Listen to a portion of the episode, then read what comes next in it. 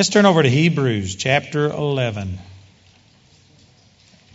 You know, those of you that have watched my television program lately, or even um, if you've been in some of my meetings, I've been preaching a lot on the subject of faith. You may have heard some of these things, but this week I just feel like the Lord spoke to me about that He just wants to stir us up in this area of faith, get us operating in faith in a new level. And um, so, even if you've heard some of these things that I've taught, you know what? You need to hear them again. I've been teaching it a lot, and every time I hear it, I get stronger. It ministers to me. So, uh, you know, if you think you've heard it all about faith, you're the very person that needs to hear it. And sometimes faith, you know, when you're operating in faith, you uh, can get away from it and not even realize what's going on. It's kind of like Samson get up and shake himself and go out and suppose that he can do all of these things at another time and didn't even realize that the Spirit of the Lord had departed from him. Well, I don't believe that the Spirit of the Lord departs from us, and I don't believe we lose our faith, but we do stop operating in it. And sometimes we don't even realize it until we get in an atmosphere of faith and around people that are operating in faith. And so I think that this is going to really help you. First John chapter 5, I believe it's verse 4, says, This is the victory that overcomes the world, even our faith. And so, if we are operating in faith, I believe it's world overcoming faith. I really do. And I don't think that there's any exceptions. You know, before I get into this, let me just give you an example. I remember when our first child was nearly, uh, he was just about due. And it turned out we, we thought we had a month left, but he came two weeks early. So this is just about two weeks before Joshua was born. And Jamie and I, this is back during our poverty days, and we didn't have any money whatsoever. And uh, it's a long story, but I mean, when I say poverty, it was severe poverty. We'd go weeks without eating and things. When Jamie was eight months pregnant with Joshua, she went nearly a month without eating, a forced fast, just because we didn't have any money. And so we were struggling. I was pastoring this church, and uh, we met together on, uh, I forgot, one of the midweek uh, nights, and we actually met at people's homes because we didn't have a very large group. And I was just so up against it. We had to pay $600 is what it was going to cost us to uh, you know, have Joshua in a hospital. And um, we had already obligated ourselves to it, and we didn't have any money. I mean, zero. And our, our whole income for the first year that Jamie and I were married was $1,253. And the second year, it jumped up to $1,550.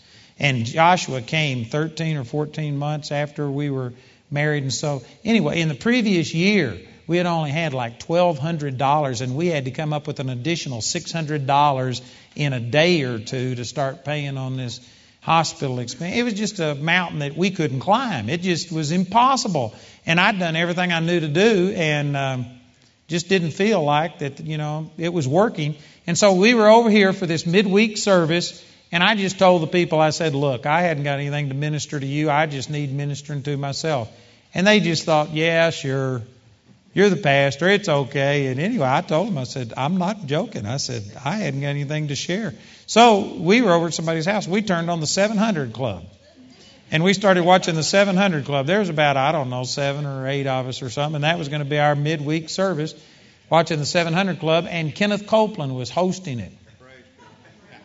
And Kenneth Copeland was preaching from 1 John chapter 5, verse 4 and it says, This is the victory that overcomes the world, even our faith. He says, Faith is world overcoming faith. And I was sitting there watching this and listening to it and saying, Kenneth, I preached on that exact same passage, and I believe it, but it just didn't work. And I mean, it's just like he heard what I was thinking. And he says, Don't tell me this doesn't work. He says, It does work. This is the victory that overcomes the world. I said, Kenneth, I've tried it. And he says, That's the problem. You can't try this, you have to believe it. And every thought that I had, he would just come back. I mean, I know God was speaking to me through Kenneth Copeland. He didn't know it, but he was speaking to me supernaturally through that program. And anyway, after about 15 or 20 minutes, he just beat me to a pulp. Every answer I had, every criticism, he answered it. And finally, I just stood up and in the name of Jesus, you know what? This is the victory that overcomes the world, even our faith. And I hadn't realized it, but I was saying the right things. I was still uh, striving for the right things, praying for the right things, but I wasn't operating in faith. I'd come into discouragement. and into fear. And so, anyway, I just decided, bless God, it will work. And you know what? That was only about a few days before Joshua was born. And I began to fast and just started praying. Within two or three days, we had all of that $600. I got what was for me six months worth of income in two or three days because I finally just started believing God.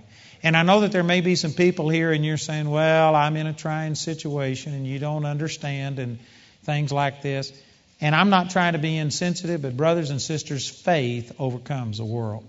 Faith will put you over. And if you aren't being put over, if you are being overcome, if there's discouragement in your life, I'm not saying this is a rebuke, I'm not saying it is criticism, I'm saying it to help you, but I can guarantee you if you were operating in faith, you would be on top of the situation. You may not be through your problem yet, because sometimes it takes a while for faith to manifest, and there's some things that have to happen. But I can guarantee you, when you're operating in faith, it says it this way over and I believe it's either 1st or 2nd Peter chapter 1 verse 8, it says, "Yet believing we rejoice with joy unspeakable and full of glory." If you are believing, you rejoice with joy unspeakable and full of glory. If we are truly in faith, there will be a shout in our heart. And I know some of you are thinking, well, you don't know my situation. Well, again, I could give you a lot of examples, but I've been in with my back against the wall, and I guarantee you, against all odds and against all logic, I have been able to start praising God. So I'm just trying to encourage you tonight that, you know, we think, well, I've heard all that there is to know about faith and I believe this. But if you aren't rejoicing, if there isn't an excitement in your heart, if you don't feel like a world overcomer, then I guarantee you, you need to understand some things about faith. So I'm just going to share some really simple things with you this week. A number of things from my standpoint. We don't ever get together and decide what we're going to preach, and so I have no idea what the rest of these guys are going to minister, but it always fits together. And the Holy Spirit just supernaturally orchestrates this. But I believe that it's really going to build you up. And if I can transfer to you what God has done in my heart on this subject, I guarantee you it's going to bless you. I don't claim that I've figured faith out and that I walk in all the faith that I've got, but I can tell you I'm walking in a degree of faith. I'm manifesting it to a degree, and it's a world overcoming faith. And so, praise God, I believe the same thing will work for you. Here in Hebrews chapter 11, real simple passage of Scripture. Everybody's heard this. Verse 1. Now faith is the substance of things hoped for, the evidence of things not seen. For by it the elders obtained a good report. Through faith we understand that the worlds were framed by the Word of God, so that things which are seen were not made of things which do appear. You know, this is a real simple passage, and all of this, this is called the faith chapter, the uh, faith hero hall of fame or whatever. Man, this is a powerful verse, but it says faith is substance. This pulpit is substance. This building is substance. The chair you're sitting on is substance. You could say it's reality or tangible. Faith is real. Faith is tangible. That's what this verse is saying. Faith is the substance of things hoped for, the evidence of things not seen. You know, if you go to court, a lawyer will produce evidence, and even though the jury wasn't there and didn't see the crime happen, they have this evidence produced that basically reconstructs and it proves what really happened. You know, if the person says, I've never seen this person before, I've never been in that house, but if you have a fingerprint of that person, regardless of what they say, that proves that they were there. And all of this evidence can make you believe things and understand that something is true, even though you didn't see it with your physical eyes or experience it first person. And basically, that's what faith is. Faith is substance of things hoped for and evidence for things not seen. In verse 3, it says that through faith we understand that the worlds were framed by the Word of God, so that things which are seen, everything in this physical realm, were not made from things which do appear. It didn't say it was made from things that don't exist, but rather things that don't appear. And here's one of the main points that I want to get across, and this has really, really, really helped me in my understanding and walking in faith, and that is that there is an unseen world that is real.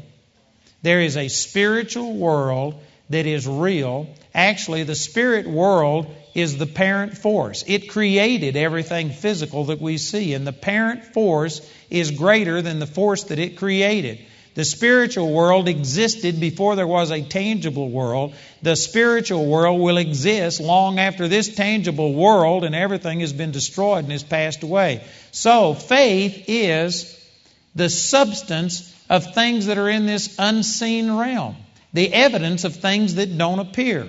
Faith is not just faking it and acting like it's so when it really isn't so. I don't know if you've ever heard this, but I actually was brought up, and this is one of the statements that I heard uh, growing up about faith that faith is saying something is so when it really isn't so. And if you'll say it and believe it hard enough, it'll become so. That's what I was taught. Faith is saying something is so when it really isn't so, and if you say it and believe it long enough, it'll become so. There's actually a lot of people that, whether you phrase it that way or not, that's the way that the average person uh, operates in faith. When they are sick in their body, they'll say something like, Man, I believe I'm healed in the name of Jesus. But they don't really believe that's real. They think that if they'll say it long enough, it'll become real. But the average person doesn't believe that it's a reality. Most people think that faith is just faking it. Faith is saying it and hoping that it'll become so. But what I'm trying to get across is faith is just an ability to see what is real. It's just not physical reality, it's a spiritual reality. It does exist, and actually, the spiritual world is more real than this physical realm. You know, even in the physical world right here, in this auditorium tonight, there's television and radio signals. And some of you, if you say, Well, I don't believe they're here because you can't see them or hear them, that doesn't mean that they aren't here. They are here. They do exist. All of that is real right here in this room. And all you'd have to do to prove it is take a television set, put it up here, plug it in, turn it on, tune it in. And you know, when you start seeing and hearing the signal, is not when the signal originates. The television set doesn't produce uh, television signals. All it does is receive what is already here. Right now, there are television signals in this room. And if you can't see them, doesn't mean they don't exist. It just means that they're in an unseen realm. They're still in the physical realm, it's just unseen. We've come to realize that there are germs that you can't see. You can magnify them, but I mean, with your naked eye, you can't see uh, germs. There's just a lot of things we've come to realize that you can't perceive with your little peanut brain, and yet they do exist. And what the Bible is saying is that there's an entire world, an entire realm out here that exists and it's real, but it just can't be seen. And when we're saying that, man, God is with us, that isn't something that we're just trying to make happen because we're saying it. But really, the truth is, God is always with us, whether we recognize it or not. The power of God is always on the inside of us. Faith is always present with us. We have already been healed by the power of God. Those aren't statements that are just you confess them and then maybe they'll become so, but they are actual fact and reality. In the spirit world, God in all of his power and glory is right here in this room with us tonight. Not only in the room, but he's in inside of every one of us. The glory of God indwells us. That isn't just a faith statement. I hate to even use that terminology because that makes it sound like it's not a real statement. But if you understand faith right, a faith statement is the only realm of real reality. Everything physical that we see and deal with, you know what? You you, if you understand this right, it's not that you deny that the physical world exists, but you just get to where you deny that the physical is reality. This isn't real.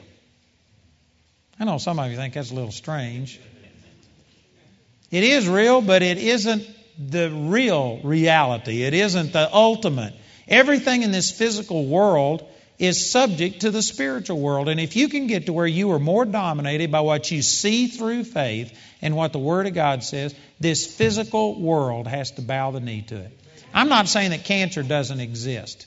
But you know what? The fact that by the stripes of Jesus you have already been healed is more real than the cancer, than the pain that you feel in your body, than the doctor's report and everything else. And when you can get to where what you see by faith is more real than what you hear or see with your physical eyes, then you know what? That's when the spiritual world begins to start dominating and controlling this physical world. That's really simple, but that's something that most people don't understand. Let's look at an example of this over in 1 Kings, or let's see, is it 2 Kings chapter 6? 2 Kings chapter 6. This is where Elisha, the prophet of God, was telling the king of Israel, the king of Syria's battle plans. They were at war with each other, and every time the king of Syria would try and overcome the king of Israel, the king of Israel would hear about it from Elisha and set an ambush for the king of Syria's ambush. And so in verse 11 it says, Therefore the heart of the king of Syria was sore troubled for this thing, and he called his servants and said unto them, Will ye not show me which of us is for the king of Israel? In other words, he decided that there had to be a traitor. You couldn't uh, do the things that the king of Israel was doing if there wasn't a spy that was giving away his battle plans. And in verse 12 it says, And one of his servants said, None, my lord, O king, but Elisha, the prophet that is in Israel, telleth the king of Israel the words that you speak in thy bedchamber. And he said, Go and spy where he is, that I may send and fetch him.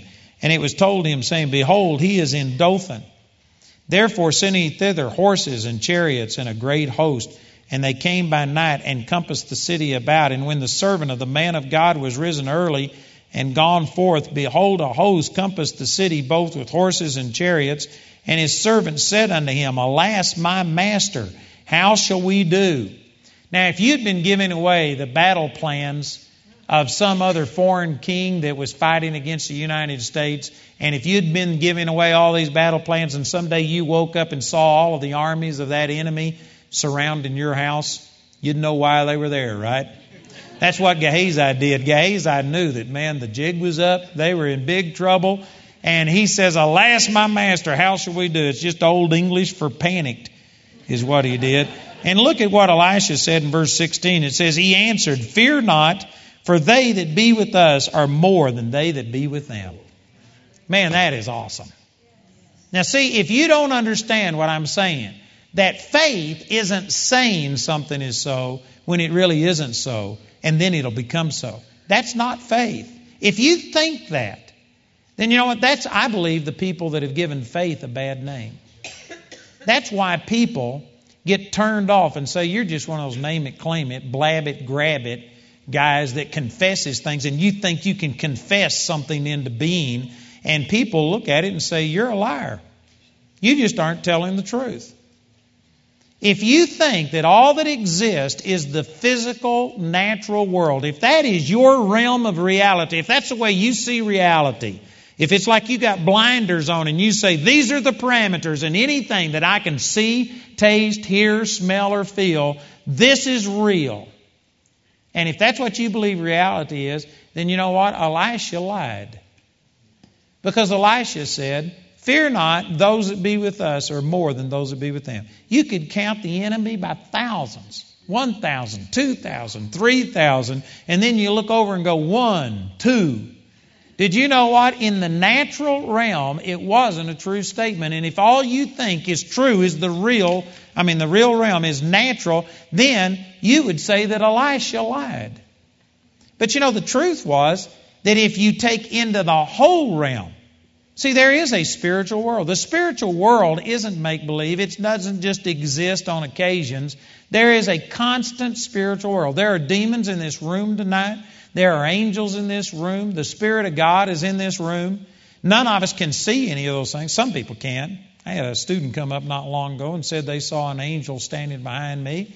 And I don't doubt that. I've seen lots of people say things like that. I've never seen it. I don't have to see it because I believe it. But I believe that there is a spiritual world. There are demons in here, there are angelic beings in here. And somebody said, Well, how can you say that? Because the Word of God, this is like a window into the spiritual world.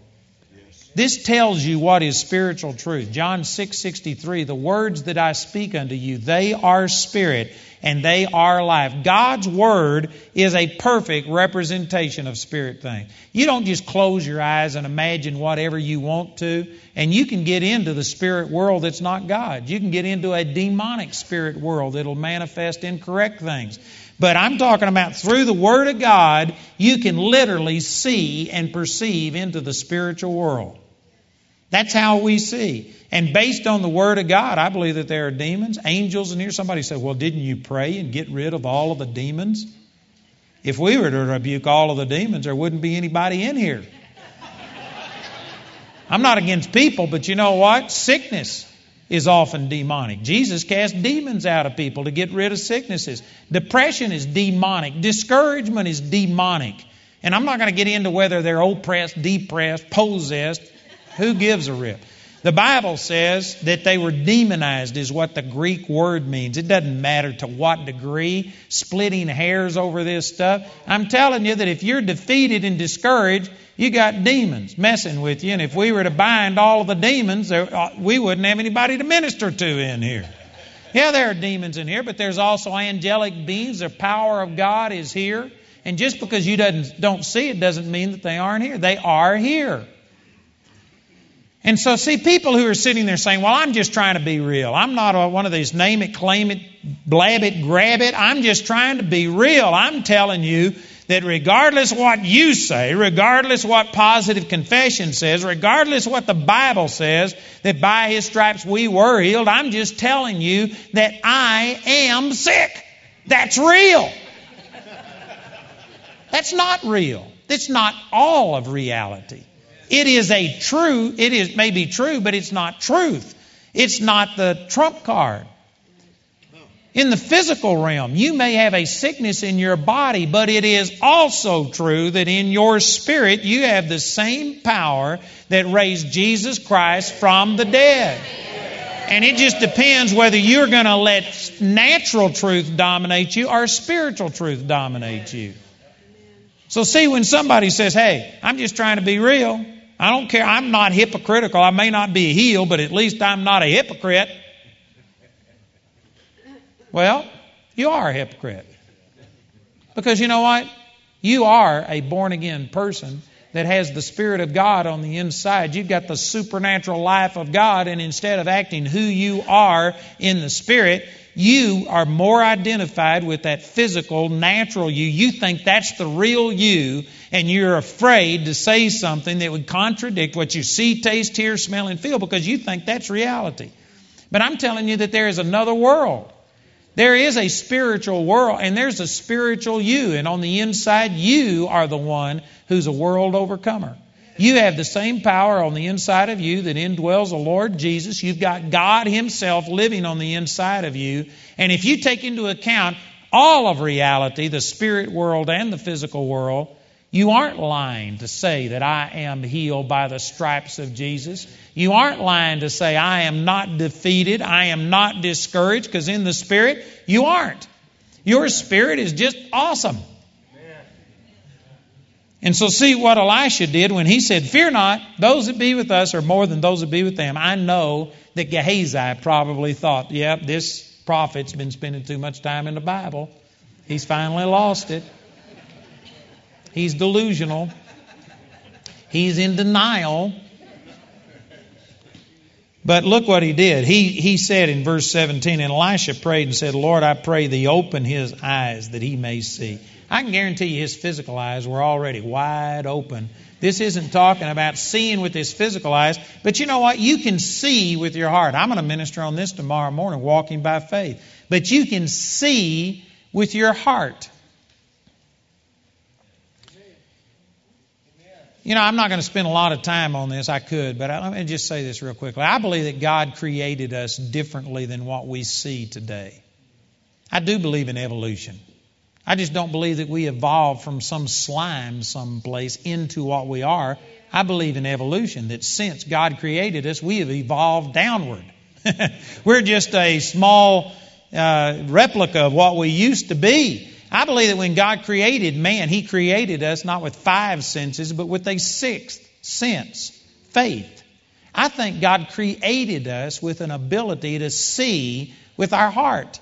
and to know things with our heart. And we still have residual effects of it in our life. Probably every person in here at one time or another has had to make a decision. You prayed about it and you didn't feel good about it, but it, logic just said this is what you've got to do. So you went ahead, followed logic or followed the pressure of other people, and as soon as you did it and everything didn't work out, you said, I knew I wasn't supposed to do that. Has anybody ever done that? You've made a decision and you knew in your heart it wasn't right, but you couldn't figure it out. So you went ahead and followed the pressure, followed logic, but in your heart, you knew something that there was no physical proof for. It was just intuitive. You just knew something. I believe God created us with an ability to walk by faith, and that Adam and Eve, you know, in the scripture, it doesn't say that they ever saw God. God walked with them in the cool of the evening every day. They heard his voice, but it doesn't say that they heard it with their audible ears. They might have. I'm not saying that it didn't happen, but I'm saying they related to him by faith. It was in their heart. They knew God. And I really believe that God created man to live by faith, to walk by what's going on in their heart. And what we see today, where people just ignore that there is more to it than what you can see, taste, hear, smell, and feel, it, it makes us only half the person that God intended us to be. And yet today, if you try and operate by faith, you're ridiculed and made fun of and talked about that, man, you're one of those religious kooks and Many Christians even are afraid to even say things like this. And yet, I believe that this is normal for the Christian life. Faith is the normal Christian life. Every person that you read about in Hebrews chapter 11, they saw things that they couldn't see with their physical eyes. Jesus told people constantly, He that hath ears to hear, let him hear. Well, everybody had physical ears. He was talking about hearing with your heart. You can know things, you can be led by the Spirit of God. We aren't supposed to be just human beings, physical. We are supposed to be spiritual beings. And so, when Elisha said, Lord, open up the young man's eyes, he wasn't talking about his physical eyes. He was talking about seeing with his heart. And um, it says that he saw, and behold, the mountain was full of horses and chariots of fire round about Elisha. When his eyes opened up, the eyes of his heart, is not when all of a sudden all of these horses and chariots of fire came because Elisha prayed and all of a sudden, boom, they showed up. The truth is that they were there all along. It's just like that television signal. When you turn on your set, isn't when the station starts broadcasting. It's already been broadcasting 24 7. You just aren't always receiving the signal. You aren't always aware of what's going on around you, but it's always broadcasting. It's the same thing that the angels of God, the Bible says the angel of the Lord encamps round about those who love him. It also says that what Elisha had was nothing in comparison to what we have, that these people long for our day. So if Elisha had thousands of horses and chariots of fire round about him, then I've got tens of thousands round about me, and so do you, and altogether this place is crowded. That is not just a wishful statement. There are angels. You know this angel that's in the entryway out there? I don't know for sure what an angel looks like, but I guarantee you they're better than that. And yet that would be good enough. I'd like to go stand under that wing, amen. You know what? Angels are awesome. And we've got angels. We've got the presence of God. Brothers and sisters, those things aren't just statements that we make in the religious realm, but they aren't real. They are real. And if we could believe it, we can re- access that power. And yet, I'm not saying this, I'm not trying to get too personal with you. I'm just trying to get you to relate to this. But you know what? There's many of you who say, Oh, yes, brother, I believe that. And yet, you know what? You're afraid to fly. You're afraid to drive on a mountain road. You're going to go off the edge. You're afraid to walk at night certain places. You're afraid to do things. Now, again, there's wisdom. I don't think you go out and tempt the devil, but you know what? If we understood that the angel of the Lord encamps round about me, that I've got thousands and thousands and thousands of horses and chariots round about me, you ought at least be able to walk to the grocery store. You ought at least be able to go out and help somebody who's sick without being afraid that those germs that you're going to catch it You know what the truth is? Most of us do not really access and understand the power that we have in the spirit realm.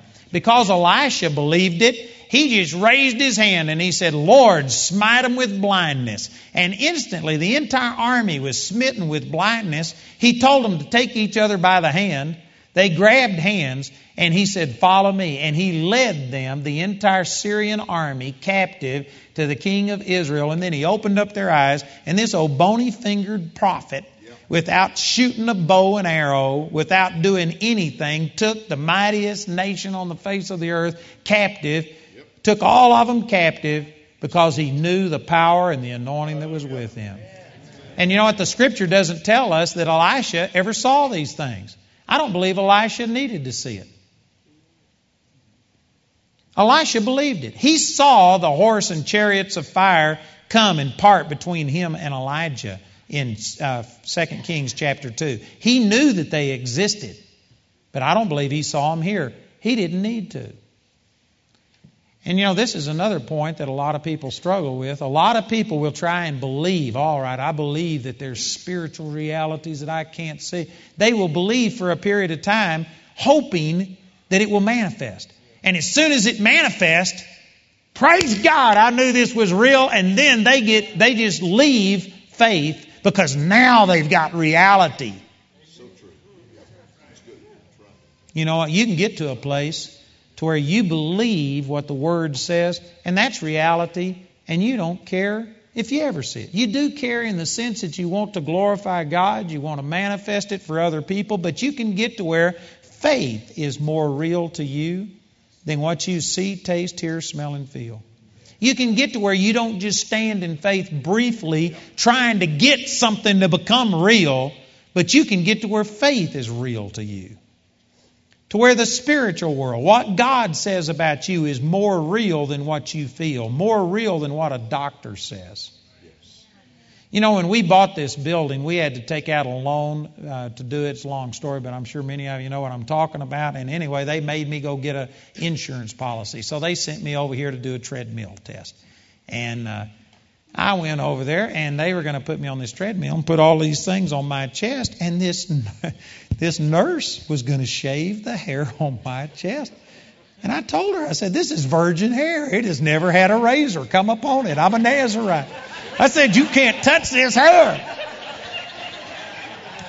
And anyway, so they tried to put these things on without any shaving my chest. And so about halfway into that test, those things started falling off. And so the nurse was holding one on, I was holding one on, the doctor was holding one on, and I was on this treadmill going. So anyway, two weeks after this test, this insurance guy called me up and he said, Mr. Wommack, are you sitting down? And I said, No, I'm standing up, but I said, I can handle it. Tell me whatever you want to. He says, Boy, your, your, your treadmill test was bad. He says, You got a serious, serious problem. Uh, you need to go to the doctor. Uh, they're going to run tests on you immediately and all of this stuff. And I said, Oh, that's not true. And he says, Oh, it is true. We got the results. And I said, Look, all of those electrodes fell off during this test. And he said, Oh, they did? And I said, Yeah. And he says, Well, go take another test. So he set it up. So I went, and this time they shaved my chest and they put these bandages around my chest to hold this stuff on. I went for the 15 minutes and everything was fine. I was talking to this doctor. I was talking to him about miracles that I'd seen and everything. And so after we got through, I said, So how is it? I said, Did I pass this time? And he said, Yeah, everything looks pretty good. And he was looking through there. And then all of a sudden he just stopped and gets this look on his face. You know how these doctors, man, it's amazing how they can intimidate you. He got this look on his face and started looking at me and then looked at this thing and he says, Boy, this isn't good. He said, This is bad. And I said, What's wrong? And he says, You got a serious heart problem. He says, You got to go to the doctor right now. He says, I've got a friend. He'll give you more tests. He was writing out this thing, and he says, You go over there and you check this out. He says, I am going to send you over today. He'll empty his schedule and he'll get you in right away. You need to go today. And I just looked at him and I said, That's a lie. I said, I don't believe that. And you should have seen this doctor just like, You questioned me. I am the doctor. They aren't used to being questioned. I said, That's a lie. I don't have a heart problem. And he just looked at me And I said, You look at that piece of paper and you tell me that this proves I've got a heart problem. I said, In the name of Jesus, you tell me that. And he looked at it and he says, Well, it doesn't say you have a heart problem. He says it, it's just a tiny bit abnormal. And he says everybody's heart's a little different. And he says there may be nothing. He says you could be perfectly healthy, but you aren't just the standard. And he says there's possibility, just a possibility that something could be wrong. I said, that's not what you told me. I said, you told me something wrong. And he started backpedaling. And I said, you know what? I said, that's just a lie. And he finally admitted, he says, you know what? You're probably just as healthy as you can be. But you know what? And I'm not saying this to criticize anybody, but you know, there's many of you in here that I guarantee you, if a doctor told you you had a problem and if you felt totally normal, you would fold like a $2 suitcase because you know what? The doctor is more real to you than what faith is. But I know what God's Word says, and I know that I've been walking in health. And because of that, you know what? That's just, I don't care what a doctor says, or a lawyer, or the banker or anybody else. I know what God says, and what God says has become more real. I'm not, I haven't arrived, but I've left, and it's becoming more real to me now than what I can see with my physical eyes. And you know what I believe the Bible calls that? Faith. You know what I believe the Bible calls it when you hear a doctor say something that is contrary to what the Word says, and it just causes sorrow and grief, and you have to go through the problem? I believe the Bible calls that unbelief. And that's not to condemn anybody. I'm not upset, and I'm, God's not upset with me the times that I've been in unbelief. But I believe that's what the Bible calls it.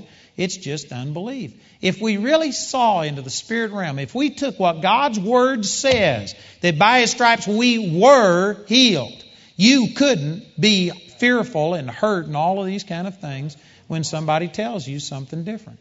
When a banker tells you something different.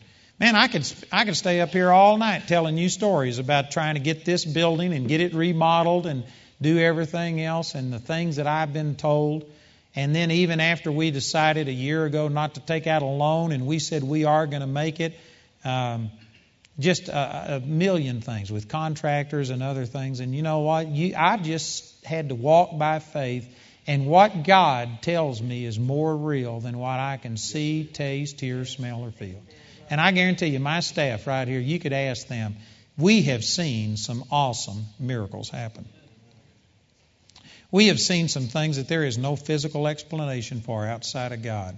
And it's because God has spoken some things through His Word, and even more specifically through the Spirit to me. And I've stood on what God has said instead of what I've seen. And because of it, we're seeing the physical manifestation of these things. But I tell you, the spirit world is real. And we aren't trying to get something that hasn't happened to happen. It has happened. It's real. It's just spiritual reality. And all faith does is just reach over into this physical world and bring, I mean, the spiritual world, and bring what is already spiritually true into physical reality. I'm not trying to get God to heal me. By His stripes I was healed. And all I'm doing with my confession is drawing that spiritual reality into the physical realm. See, that kind of logic, that looking at things that way, has really helped me. Because instead of just saying, well, I'm healed, but in my heart, I'm thinking, oh, I hope I really do get healed.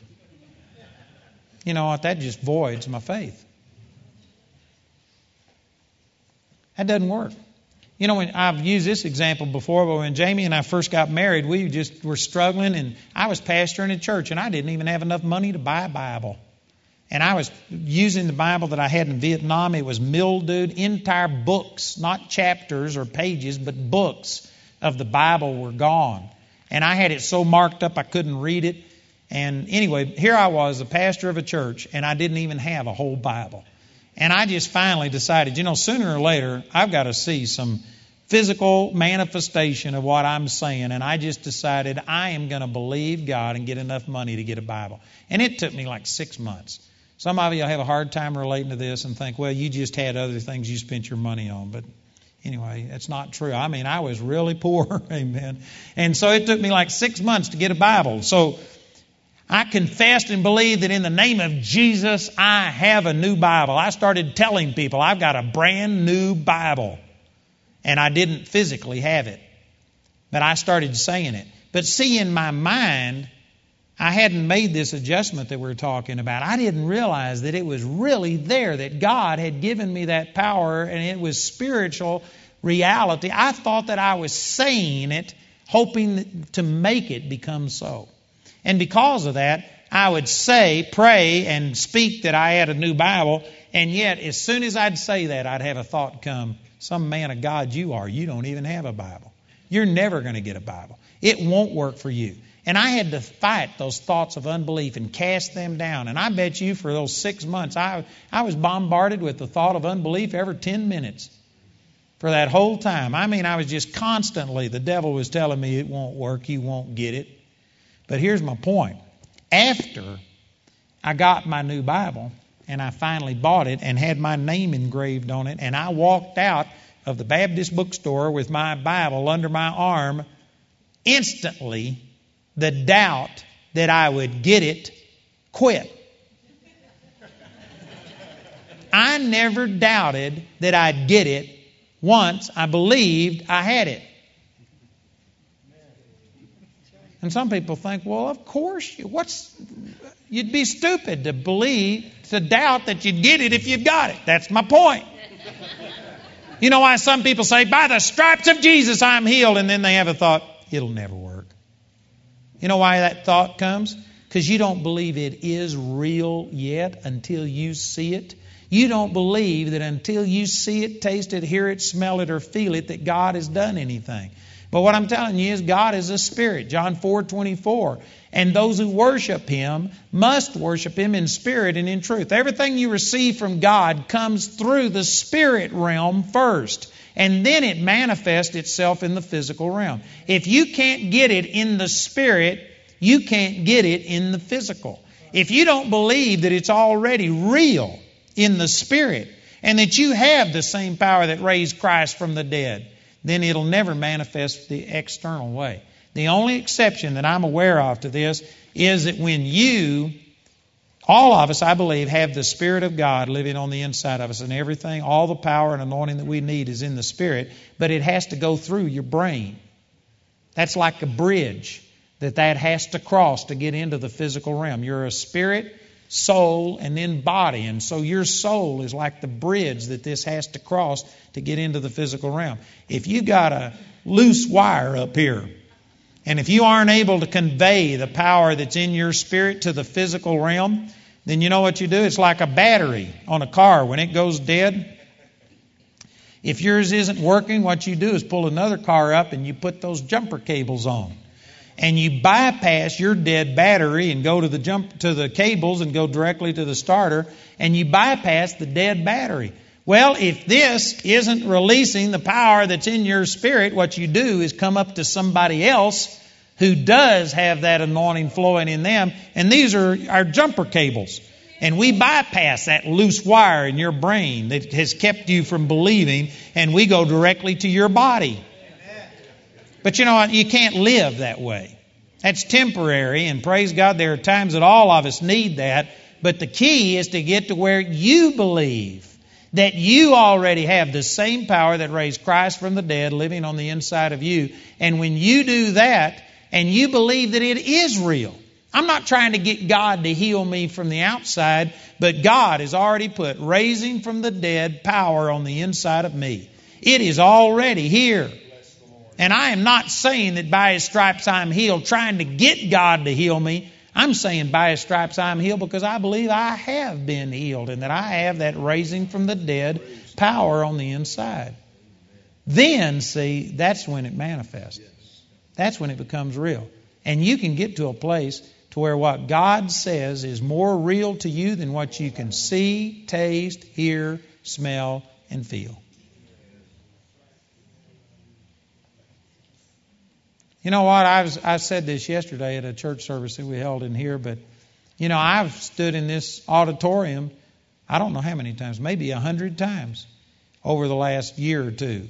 and seen this place filled and seen ministering to people and seen these things. When the bankers were telling us it can't happen, it's not going to work. But you know what? I've seen it. Because I've seen it through what God's Word says, through what God has spoken in my heart, and this has been real to me.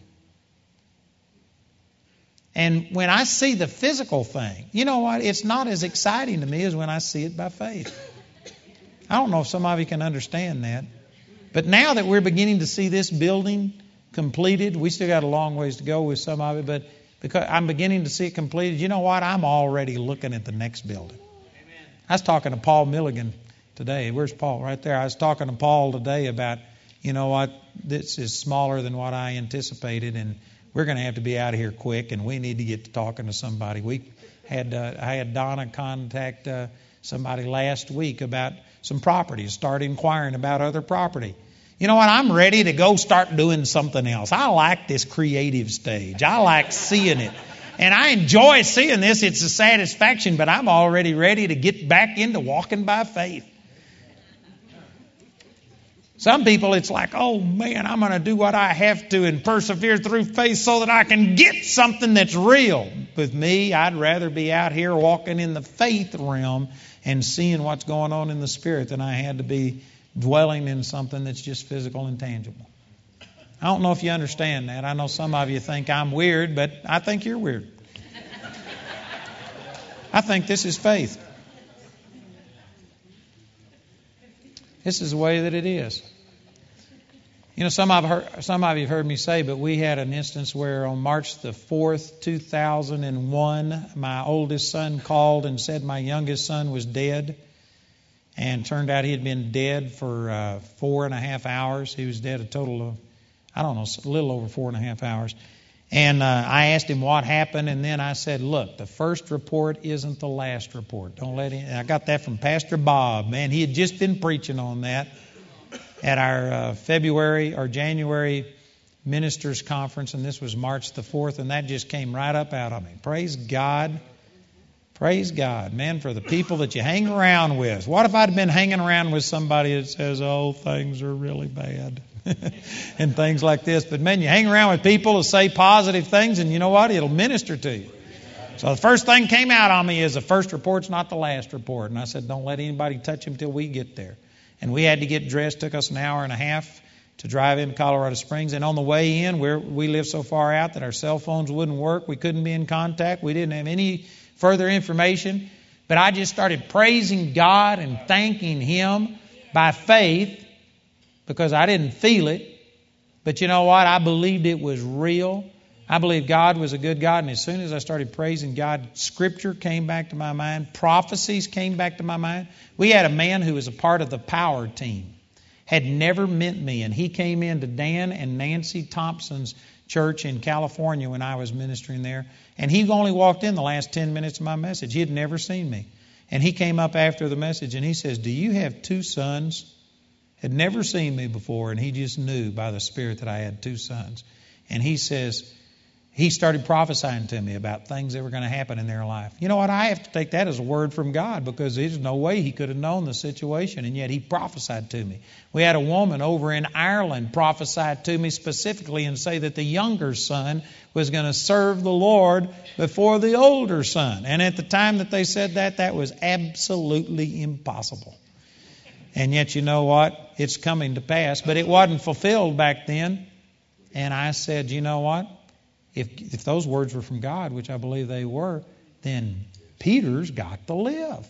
And man, you can ask Jamie. I started praising God and saying, This is awesome. I wasn't acting silly, it wasn't foolish or anything, but I was rejoicing. Because you know what? I saw it by faith. Faith became real to me. And when we got into town, my oldest son said, Dad, five or ten minutes after I called you, Peter just sat up dead for nearly five hours. He had turned black. He was on a slab in a, I don't know if it was a cooler, but some kind of a cool slab with a toe tag on. Been dead for nearly five hours, and he just sat up. And you know what? When I walked in and talked to Peter and came out, some people think, well, man, I bet you were rejoicing. I never did do anything because you know what? I rejoiced nearly an hour before. Faith, I saw it, and faith was real to me. I would have been shocked if I hadn't seen it. And because of that, I'm not saying that there's anything wrong with being demonstrative and stuff, but you know, I, I had already done my rejoicing. It's like this building. I'm excited. It's a blessing, but I've already seen this a long time ago. This isn't that. I mean, it is exciting. I'm not trying to downplay it, but it's not exciting. I've been excited about this for a long time. And there's some people that all of a sudden, now that they can see it and we're sitting in it, there's some people like, wow, it really worked. I was a year ago. Wow, it really works. Amen. I saw it a year ago. You can get to where faith is real to you, more real than what you see, taste, hear, smell, and feel. And I can promise you, brothers and sisters, there isn't a person in here that has any type of problem. I don't care what it is. That if you could see the spiritual answer, the spiritual antidote for whatever your problem is, and get to where that became more real to you than the physical things you're dealing with, that you wouldn't be just rejoicing and praising God. Because God's supply is infinitely greater than your need. God's supply has already been created before you ever have a need. God has never taken off guard. God has already supplied your need long before you ever had a problem. Man, faith is real. God is real. His power is real. Not only in this room, but on the inside of you is like the dynamo of God, the atomic weapons of God, even much greater than that. The power that's on the inside of you is infinitely greater than whatever the demand is on you. And you may be sitting there thinking, but you don't know what the lawyer's been saying, what the doctor has said, what this person has said. But I'm saying you don't know what God has said. God's power on the inside of you is infinitely greater than anything that you need. And all we've got to do is get to where we start walking by faith and not by sight. And when you do that, I guarantee you, you rejoice with joy unspeakable and full of glory. Man, that's the victory that overcomes the world. And it doesn't matter. If the banker has given you up and said it's impossible and you're about to default, you know what? If you could get into faith, see the supply of God, God's all He's got to do is just give you one word. One word spoken to anybody, one word from God given to any person in here today could transform your life. I got a word from Pastor Bob Nichols, the first report. It's not the last report because of it. I've got a son who's alive and not dead, and a granddaughter who's been born to me that I wouldn't have seen if it hadn't have been for just hearing a word from God. Man, how many times has Dave Duell spoken into my life? Dave spoke a word over this building. He spoke that when the Lord told me, he didn't know what the Lord had told me about I'd limited him. I didn't tell Dave. And yet that morning, Dave got up. Some of you might remember this, but this was the morning that he says how a mime turns around, and then when he turns back around, he's not himself. He's speaking, you know, he's he's acting for somebody else. And he turned around, and then he turned back and began to prophesy to Jamie and me things about how much God loved us. And he didn't know what God had said to me about thinking bigger and all of this, and yet Dave began to prophesy about how that the ministry was going to explode, how things were going to happen. And then he gave me a word, and he says, God says, you aren't going to have to go take. No, he said, God's got a bank that is going to finance the whole thing. And I was thinking, man, what bank is that? And then he says, Your partners are your bank. And he spoke that word. And anyway, it took me, I'm not the sharpest knife in the drawer, and it took me a little while, but, but you know what? Within a year or so, as everything was falling apart and the banker wouldn't give us a loan, I mean, this was a Christian credit union. And he was looking at my three year returns from before. And before I started thinking big, our income didn't justify this building. And so he was looking at that. And I said, But I told you that God said. And he just looked at me and I said, Hey, doesn't God carry any weight in a Christian credit union? Apparently not. Didn't make a lick of difference. And so, anyway, they were refusing to give us this loan. And I went, I said, something's not right. And I started praying, and I started praying in tongues and asking God for wisdom. And you know what? Dave Duell's prophecy, the Lord, within just minutes of me praying in tongues, he says, Your partners are your bank. You know, you don't need to take out a loan to do this. And so, you know what? I sat down and figured it out. At the rate money was coming in for us, it could have taken anywhere from four or five years to see this building completed. And yet, in 11 months, we brought in $2.5 million over and above our normal expense, and our normal expenses doubled. And yet, we brought in $2.5 million above that and paid for this because you know what? I had a word from God. And I saw that. Isn't that awesome? And, brothers and sisters, I know there's a lot of people here that, man, there's a lot of history, a lot of things going on between you and the Lord. God is speaking to many of you. God has spoken to you, and you got words from the Lord. And you know what? It just really comes down to what is real to you. What God has said, or what you're seeing, what you're hearing from the people in your church, what the banker has told you, what the doctor has told you what your family has told you. What's really real? This just boils it down to really what all of this is about. Are you going to go by what God's Word says? Is that going to be real to you? Or are you just trying to confess it being so, believing it really isn't so? But if you'll confess it long enough, it'll become so. If that's the way you're thinking, that's the reason it hadn't worked for you. It's because you don't see it as being real. But it really is real. Now, that doesn't mean that you ignore or deny that the physical world exists. That's not what I'm saying. I believe that this physical world exists. I just don't believe that this is it. I don't believe that that's all of reality. I believe that there is a spiritual world, and the spiritual world always trumps the physical world. Spiritual truth is more real than physical truth. I don't deny, you know, some people say, so what is it? Are you sick or are you well? You could be both. You could be sick in your body and at the same time be healed by the stripes of the Lord Jesus.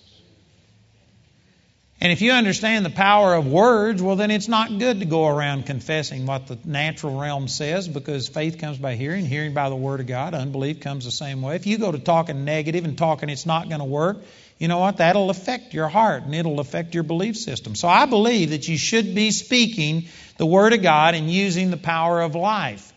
But at the same time, you know, Jesus in the 11th chapter of the book of John, he was uh, uh, asked to come raise Lazarus from the dead, and he stayed two days longer in the same place. And finally, uh, he told his disciples, he says, Let's go again into Judea. And they said, Master, you know that the Jews have sought to kill you of late, and are you going to go back there?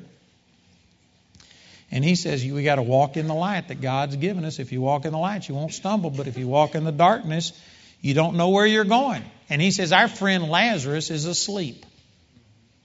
But I go that I may wake him out of sleep. And the disciples, carnal disciples, were thinking, Well, man, if he's been sick and now if he's taking a nap, that's good for him. And Jesus, the reason he used the word sleep, I believe, is because he knew that the word death to a carnal minded person is just, that's the end. There is nothing beyond death. It's final. It carries a tremendous amount of fear, negativism in it. And so, to Jesus, death was more like sleep than it was what people call death, and so he didn't want to use the word dead. So he says, Our friend Lazarus is asleep. But when he was misunderstood, just like, see, if you're saying, uh, you know, you got this big old goiter. I remember this testimony about a woman that had a goiter on her neck she came forward in a prayer in a camp meeting, got prayer, and was uh, she just got touched by the Lord, and she knew that she knew that she knew that she was healed. And so she stood up in front of the deal and she started praising God. Praise God, I got healed tonight. And you could still see this big goiter. And so people kind of gave her mercy at first, thinking, well, you know, after all, maybe God touched her and it's going to go away, so they didn't say anything. The next year she came back, still had this huge goiter there. And she got up in front of the crowd and started testifying and saying, She says, It's a one year ago today that God healed me of this goiter. And she started praising God. And people thought that was a little strange, but they gave her some mercy, didn't say anything. The next year she comes back. She says, It was two years ago today that God healed me of this goiter, and yet you could still see it. The people got upset and told the elders, they said, Man, if she does this again, you know, you're going to have to say something. She cannot be testifying that she's healed when she isn't healed. So she came back the next year and she says, This has been three years since I've been healed. Finally, the elders got her over and they said, You cannot stand up there and testify that you've been healed when you haven't been healed because this proves it. You can still see it. And this woman got in prayer and she told the Lord, She says, Lord, she says, I know you've healed me. I believed I received it three years ago, and I know it's real, but these people can't believe if they don't see it. God, would you please take that thing away so that they could believe that you've healed me? And it was gone. She got up the next day and started testifying, and she says, I told you I was healed. and see, there's some people that wouldn't have really believed anything had happened until you see it. But the truth is, that it's real in the spirit realm. Now, we need to get it manifest into the physical, but I'm saying that you need to get to where having it in the spirit is real. So, when here, let me go back to this story and I'll quit with this. But Jesus said that Lazarus was asleep because he didn't want the negativism, the unbelief that would have come through that. But when they misunderstood what he said, and they thought, well, Lazarus, if he's asleep, that's good. Finally, he said plainly, Lazarus is dead. Now, the, the extreme faith type people that, you know, if you say something like, oh, that tickled me to death, and they say, oh, you're going to die because you said the word death. That's a little extreme. You know, the only reason people don't fall over dead when they say that tickles me to death is because the Bible says you have to believe it in your heart and confess it with your mouth. It's not just words, it's you got to believe it. And if you're saying words like that. I'm not saying it's good to go around talking death, but you aren't going to drop dead every time you say something scares you to death because you didn't really mean it.